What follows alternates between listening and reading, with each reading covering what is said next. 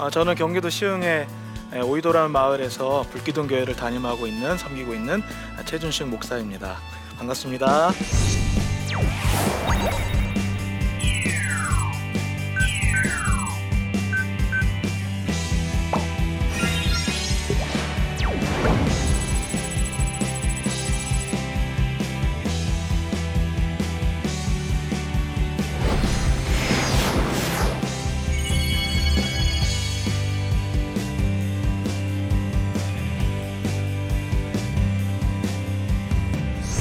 놀라셨죠?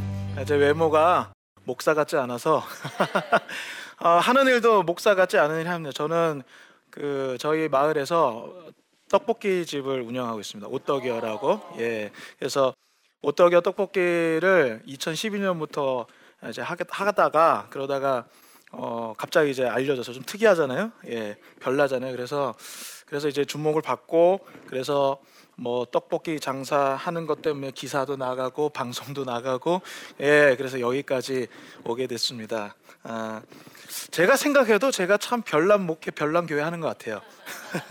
그리고 또 별난 목사 같고요. 어, 아, 왜 이런 목회를 하게 됐는지 잠깐 소개해드리면 저는 29살에 교회를 개척을 했습니다. 그래서 예 18년 됐어요 올해. 예. 제 나이가 어, 참 많은 일이 있었습니다. 목회를 하면서 많은 일이 있었는데 뭐 너무 극심한 스트레스로 해서 어, 중환자실 들어갔다 나온 적도 있고 뭐 또 별의별 일이 이제 많았고 또 좋은 일도 많았고 감격스러운 일도 많았는데 제가 목회 중에 가장 많이 들었던 얘기가 있습니다. 어, 그게 뭐냐면 너희 교회 부흥됐니? 예, 예 그런 얘기. 그래서 목회를 시작하면서 어, 부흥이란 단어가 저에게 이렇게 스트레스가 될 줄 몰랐어요. 그래서 도대체 그러니까 너희 교회 부흥됐니 만나는 사람마다 교회 개척하고 나서 얼마 안 돼서 너희 교회 부흥됐니 너희 교회 부흥됐니 이런 얘기를 막 들으니까 나중에는 스트레스가 되는 거예요. 왜? 이 부흥이라는 단어가 성장이라는 의미잖아요. 예. 보통 성장이라는 의미로 하는데 아, 99년도 그, 지금도 어렵지만 99년도 그때에도 어, 개척해서 자립할 수 있는 확률이 100개 교회 중에 한 교회 1%였거든요.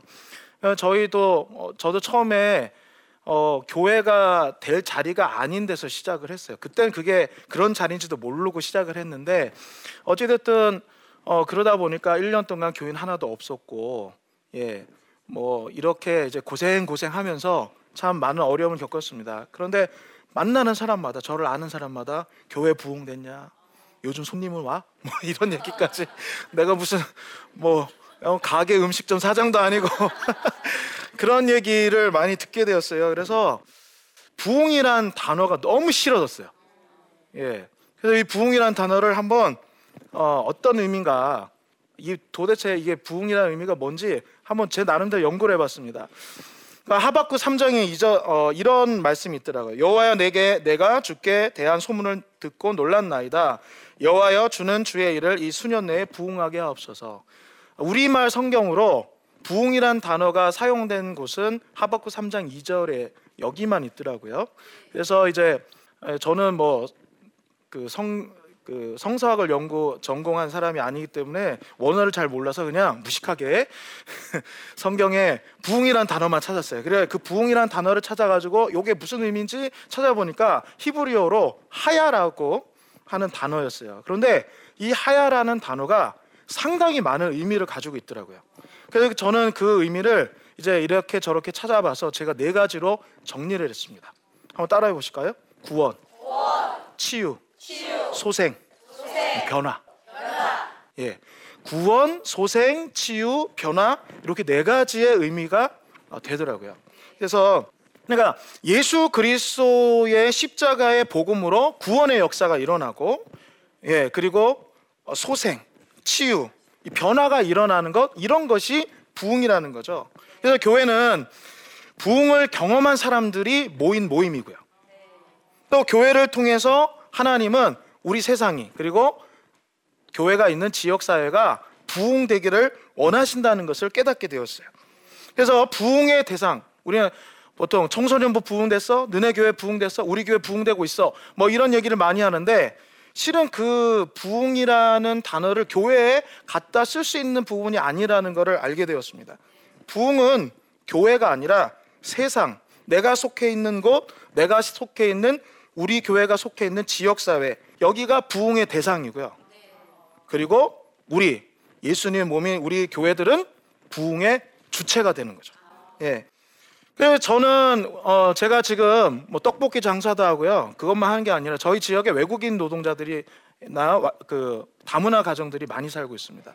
그래서 그분들 대상을 어떻게 할까 하다가 어 플로잉 샵이라고 해서 구제 의류 샵을 해요.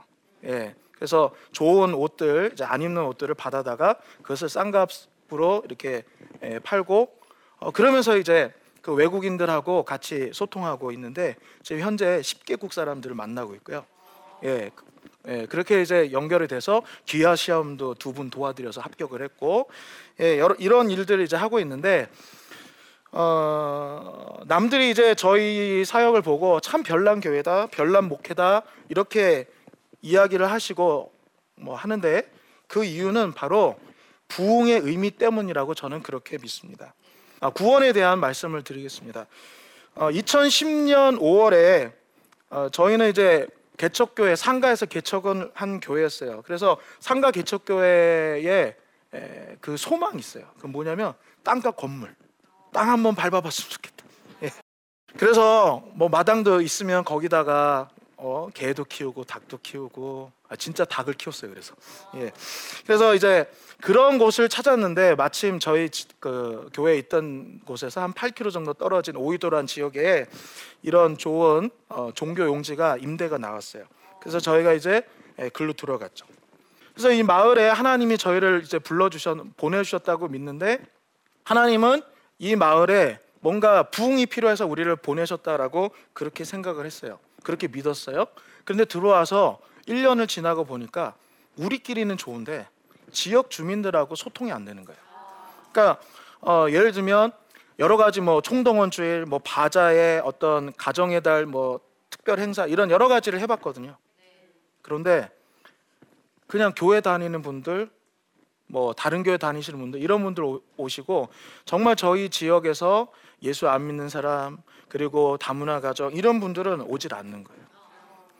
그래서 아, 예수 그리스도를 전해야 구원도 일어나고 소위 부흥도 일어날 텐데 복음이 정말 필요한 사람 만날 수가 없는 거죠. 그러다 보니까 어떻게 하면 이 사람들을 만날 수 있을까? 예, 교회 땅도 잘 안 밟아요. 그래서 어떻게 하면 어, 소통의 고리를 찾을 수 있을까 그런 고민을 했습니다. 그러다가 저희 교회 앞에 어, 학교 그 후문 초등학교가 딱 하나 있어요. 저희 마을은 그 초등학교 후문에 분식점이 나왔다는 얘기를 들었어요. 네, 그래서 저희가 그걸 달라고 하나님 앞에 기도를 했죠. 결국 어, 여러 가지 우여곡절 끝에 하나님의 인도하심에 따라서 이제 분식점을 인수했어요. 그게 오떡이어입니다. 네, 오병이어에서 병을 떡자로 바꿔서 오떡이어. 예. 그래서 예수님 믿는 사람들은 아 이거 뭔가 의미가 있구나 알 수 있고 예수님 안 믿는 사람들은 오 떡이요. 그래서 떡을 어, 파는 줄 아는 거죠. 분식을 파는 건지 아는 거죠. 어, 평일에는 저희가 분식점을 그대로 어, 일반 분식점처럼 운영을 하고요. 금요일마다 12시 한 40분부터 3시 반까지 아이들에게 복음을 전하고 있습니다. 어, 초창기에는 한 150명씩 아이들이 매주 왔어요. 예, 지금은 이제 어, 아이들이 그 한부모 가정이 많기 때문에 여기저기 뭐 학원 다니고 해서 한 7, 80명 정도 어, 꾸준히 오고 있는데 학생 수가 한 400명이 좀 안 되니까 그 중에 7, 80명이 온다는 거는 굉장히 에, 적은 수는 아니죠. 이 아이들이 자발적으로 매주 와요. 매주 오면 한 10분 정도 말씀을 듣습니다. 우리 전도사님들한테 말씀을 듣고 그리고 말씀 들은 아이들한테 이제 쿠폰에다 스티커를 하나씩 붙여줘요. 그러면 스티커 의 개수에 따라서 먹거리를 나눠줘요. 뭐 스티커 하나 붙이면 슬러시 한 잔, 두 개 붙이면 슬러시 떡볶이, 뭐 세 개 붙이면 슬러시 떡볶이 떡꼬치, 네 개 붙이면 거기다 콜파 뭐 이런 식으로. 그래서 11주 동안 이제 이렇게 하는데 그 11주 11주 되면 이제 먹을 것도 주고 상도 주고 인증샷도 찍고 예, 이렇게 이제 하고 있어요. 어, 지금 벌써 한 4년째 저희가 하고 있는데 이 사역을 통해서 수많은 아이들한테 복음이 뿌려졌어요. 예. 특히 저희 지역은 어, 그 유동 인구가 굉장히 많아서 이사 가는 애들이 되게 많거든요. 어, 그러다 보니까 저희가 전도했던 애들 중에 특별히 기억나는 애들 중에는 뭐 남녀 호랑객교, 뭐 어, 통일교, 뭐 신천지, 여호와 증인 뭐 이런 각종 진짜 교회에서는 만나볼 수 없는 그런 아이들에게 복음을 전할 수 있었고 걔네들 한 번 두 번 참석한 게 아니라 11주 동안의 그, 그 전도를 한 여러 번 어떤 아이는 2년 이상 그렇게 들은 아이도 있어요. 그러니까 얘네들이 이 아이들이 어, 오토기어가 아니었으면 어디서 복음을 들을 수 있겠어요? 말씀을 들을 수 있겠어요? 이단 가정인데 엄마 아빠가 또는 예.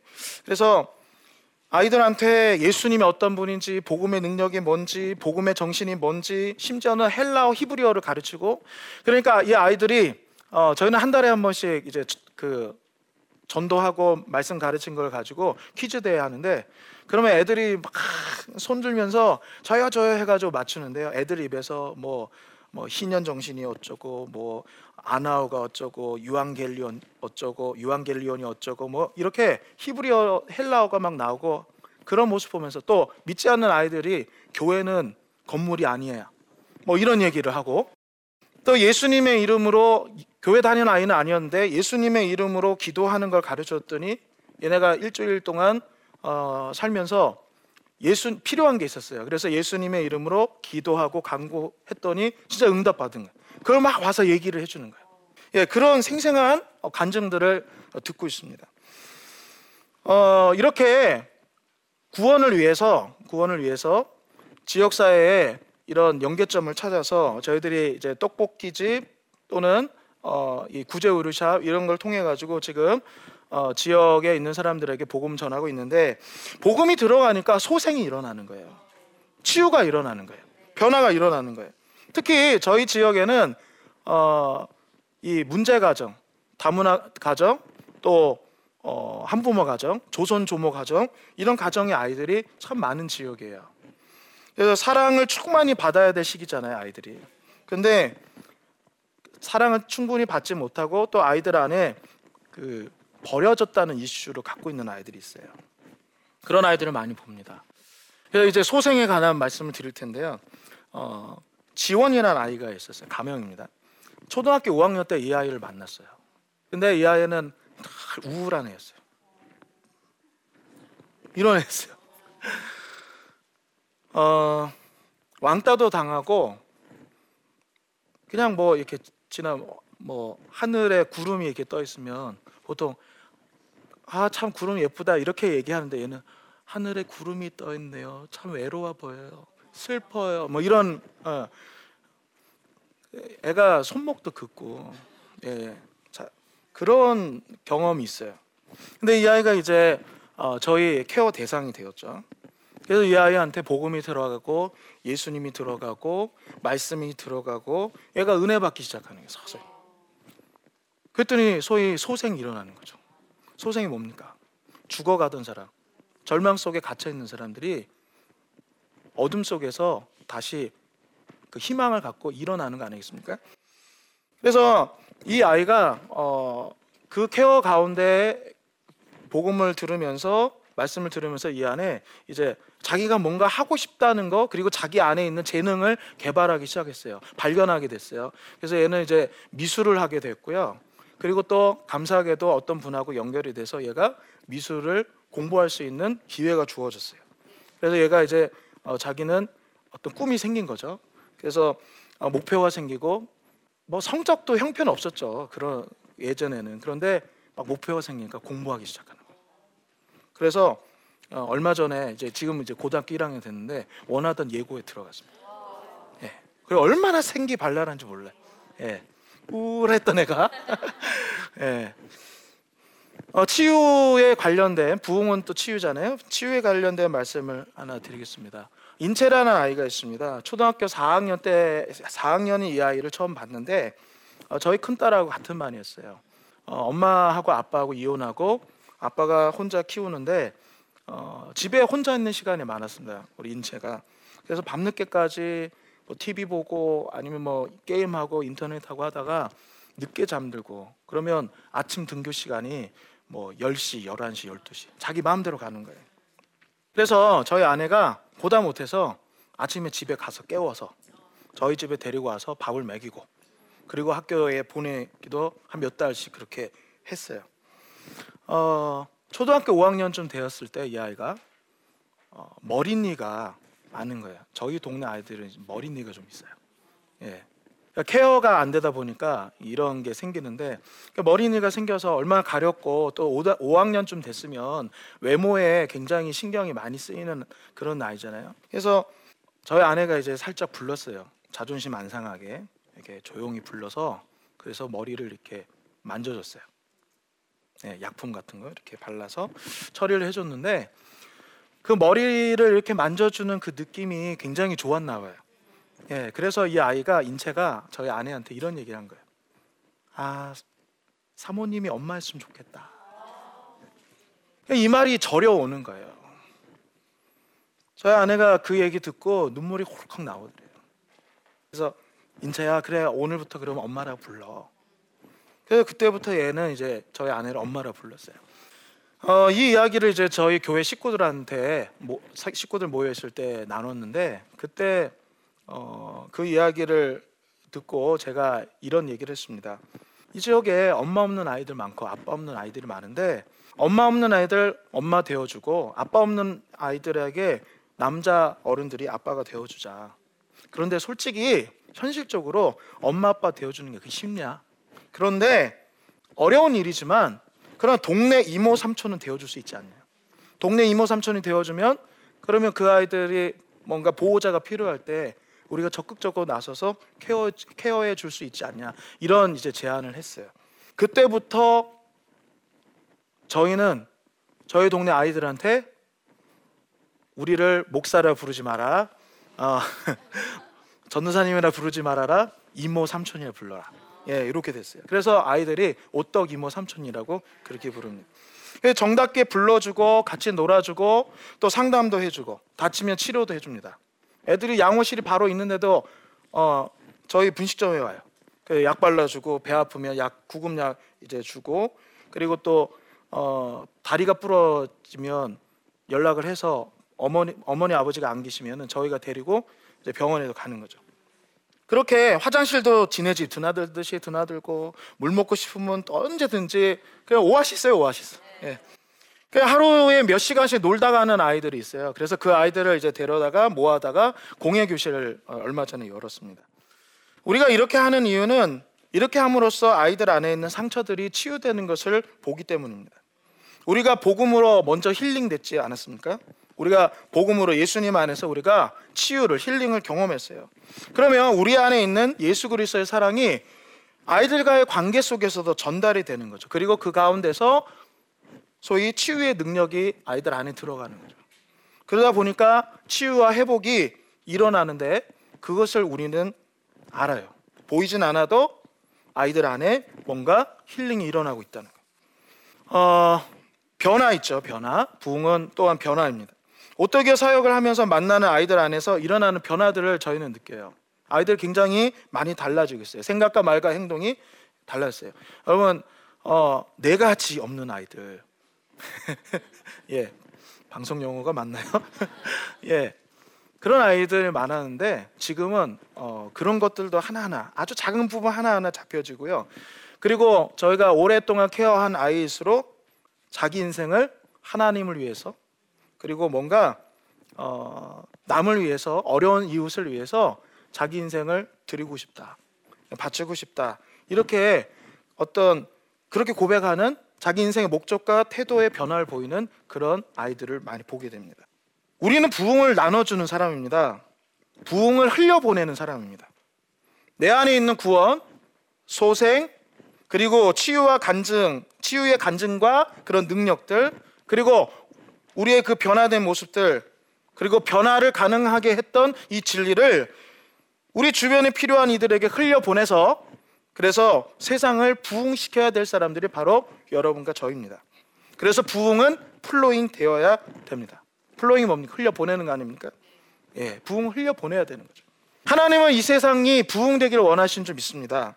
그리고 이 세상의 부흥을 위해서 먼저 부흥을 경험한 우리들이 일하기를 원하세요. 흘려 보내기를 원하시죠. 그래서 구원을 통해 죄와 저주와 사단의 권세 아래에 있는 사람들을 자유롭게 하고 해방시키고 또 고통과 긴 슬픔, 절망 속에 갇혀 있는 사람들 그 사람들과 함께하고 함께 울고 함께 다독거리면서 그들을 깊이 만나고 시선을 맞추면서 어둠 속에 있는 그들을 절망의 어둠 속에 있는 그들을 꺼내오는 것. 그 우리가 할 일입니다. 또 병든 사람, 마음이 아픈 사람, 행복하지 않은 가정, 그리고 불우한 가정에서 자라는 아이들, 그런 아이들 외면할 것이 아니라 우리가 이웃으로서 다가가서 관심을 갖고 사랑으로 다가서면 그 안에 분명히 저는 믿습니다. 치유가 일어날 것이라고. 그리고 나의 삶의 방향, 예수 그리스도를 통해 변해, 변화된 삶의 목적. 우리가 예수 믿기 전에는 하나님을 모를 때는 그냥 나 잘 먹고 잘 살고 어떻게든 경쟁에서 이겨서 뭔가 남들보다는 좀 이렇게 올라가야 된다. 이게 소위 우리를 얼마나 피곤하게 합니까? 우리 사회를 얼마나 힘들게 합니까? 이게 소위 경쟁 사회 속에 살아가는 그런 피로들인데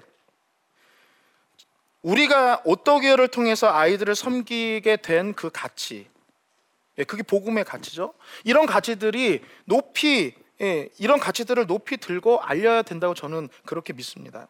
요즘 현대인들이 얼마나 힘듭니까? 또 우리 아이들 얼마나 힘듭니까? 어릴 때부터 경쟁하잖아요. 대입시 얼마나 그 경쟁 속에서 약육각시 강식 적자 생존의 그 원리에 의해서 정말 힘들게 살아가거든요. 여유 없이 각박하고 숨도 쉬기 어, 힘들다고 그렇게 생각이 되는데 이런 세상을 살아가는 어, 사람들에게 또 아이들에게 세상이 요구하는 우리 사회가 요구하는 그런 모습이 아니라 하나님이 인도하시는 방향대로 살아가는 거 이거 괜찮아. 이렇게 살아도 돼. 오히려 이렇게 사는 게 사람답게 사는 길이야. 이런 것들을 널리 알릴 수 있는 것, 부흥을 흘려보내는 어, 부흥을 흘려보내는 것, 세상의 빛과 소금으로서 살아가는 것, 이것이 우리 크리스찬의 삶의 방식이 아닐까 저는 그렇게 생각해 봅니다.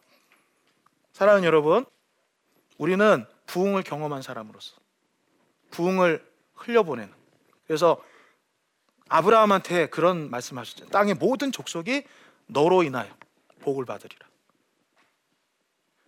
부흥을 경험한 내가 예수 그리스도를 통해서 복을 어, 받고 은혜를 입은 우리가 그 복을 흘려 보내고 나눠주는 그런 아름다운 삶을 살아간다면 우리가 살아가는 세상이 여러분과 저를 통해서 보다 더 아름답고 행복해지지 않을까 그런 생각을 하면서 어, 강의를 마칩니다. 감사합니다.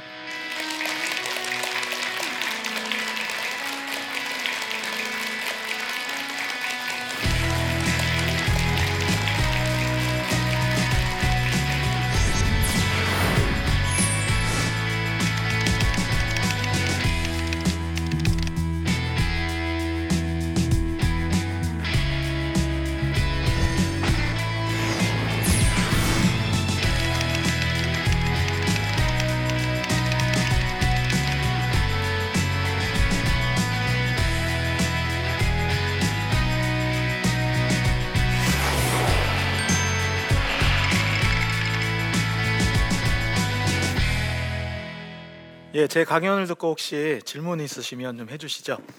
네. 네, 저는 하곡동에서 온 조성이라고 하는데요. 네. 어, 목사님께서 참 이곳에 그 어려움에 처한 어린이들에게 특히 관심을 가지시고 음, 따뜻하게 많이 베푸시는 걸 진짜 감동 깊게 들었습니다. 아, 근데. 예.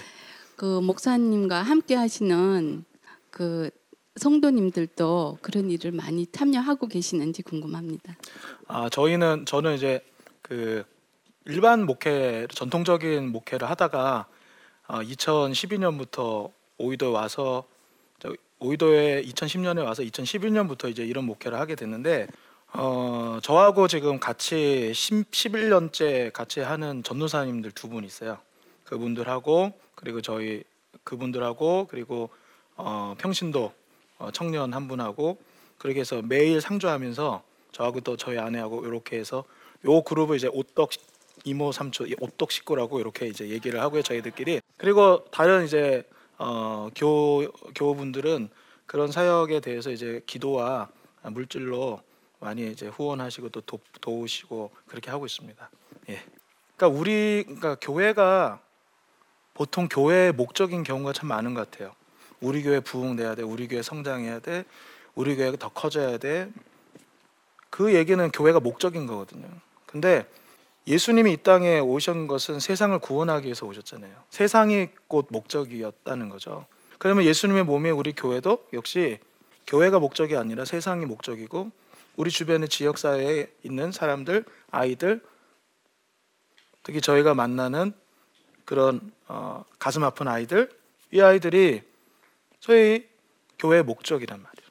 그 아이들이 예수님 안에서 구원받고 치유되고 변화되고 소생하게 되고 이것이 에, 진짜 주님이 기뻐하시는 일이고 교회의 모습이 아닌가 그런 생각을 늘 하면서 지금까지 살아왔습니다.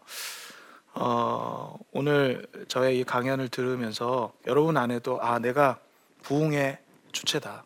하나님의 부흥의 도구다. 나를 통해서 주변에 있는 사람들이 구원받고 치유되고 소생되고 변화되기를 우리 주님 바라신다. 그런 마음을 가지고 그렇게 살아내고 살아볼 때 우리가 살아가는 이 세상이 보다 더 아름다워지고 그리고 이 땅에 하나님의 나라가 아름답게 건설되지 되지 않을까 그런 생각을 해보면서 오늘 본 강연을 마치겠습니다. 감사합니다.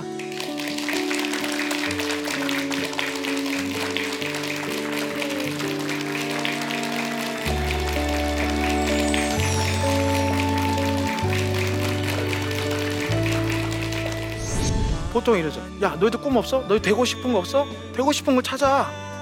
그런데 많은 아이들이 자꾸 자기는 될 만한 직업이 없다. 나는 뭐가 될 어, 어떤 직업을 가져야 될지 모르겠다. 그런 생각들을 많이 하면서 답답해하고 힘들어하는데 이런 예수님의 꿈을 심어주면 아이들이 경쟁이 아니라 서로 협력해서 이 땅에 하나님의 나라를 안 하고 없는 세상을 아름답게 만들어 가지 않을까요?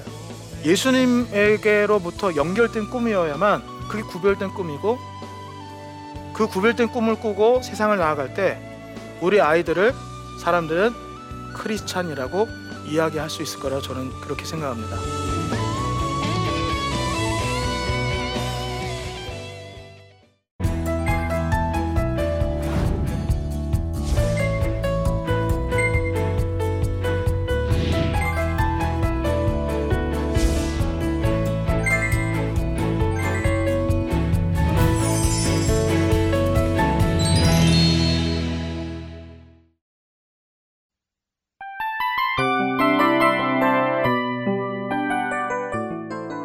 프로그램은 청취자 여러분의 소중한 후원으로 제작됩니다.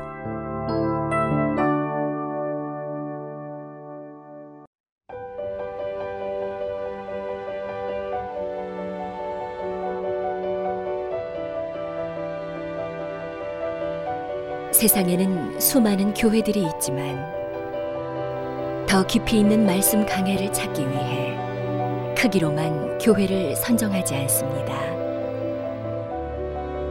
보다 좋은 영적 콘텐츠를 더 많이 나누기 위해 방송비를 받지 않습니다. 1년 365일 복음만 전하고 싶어서 우리는 광고를 하지 않습니다.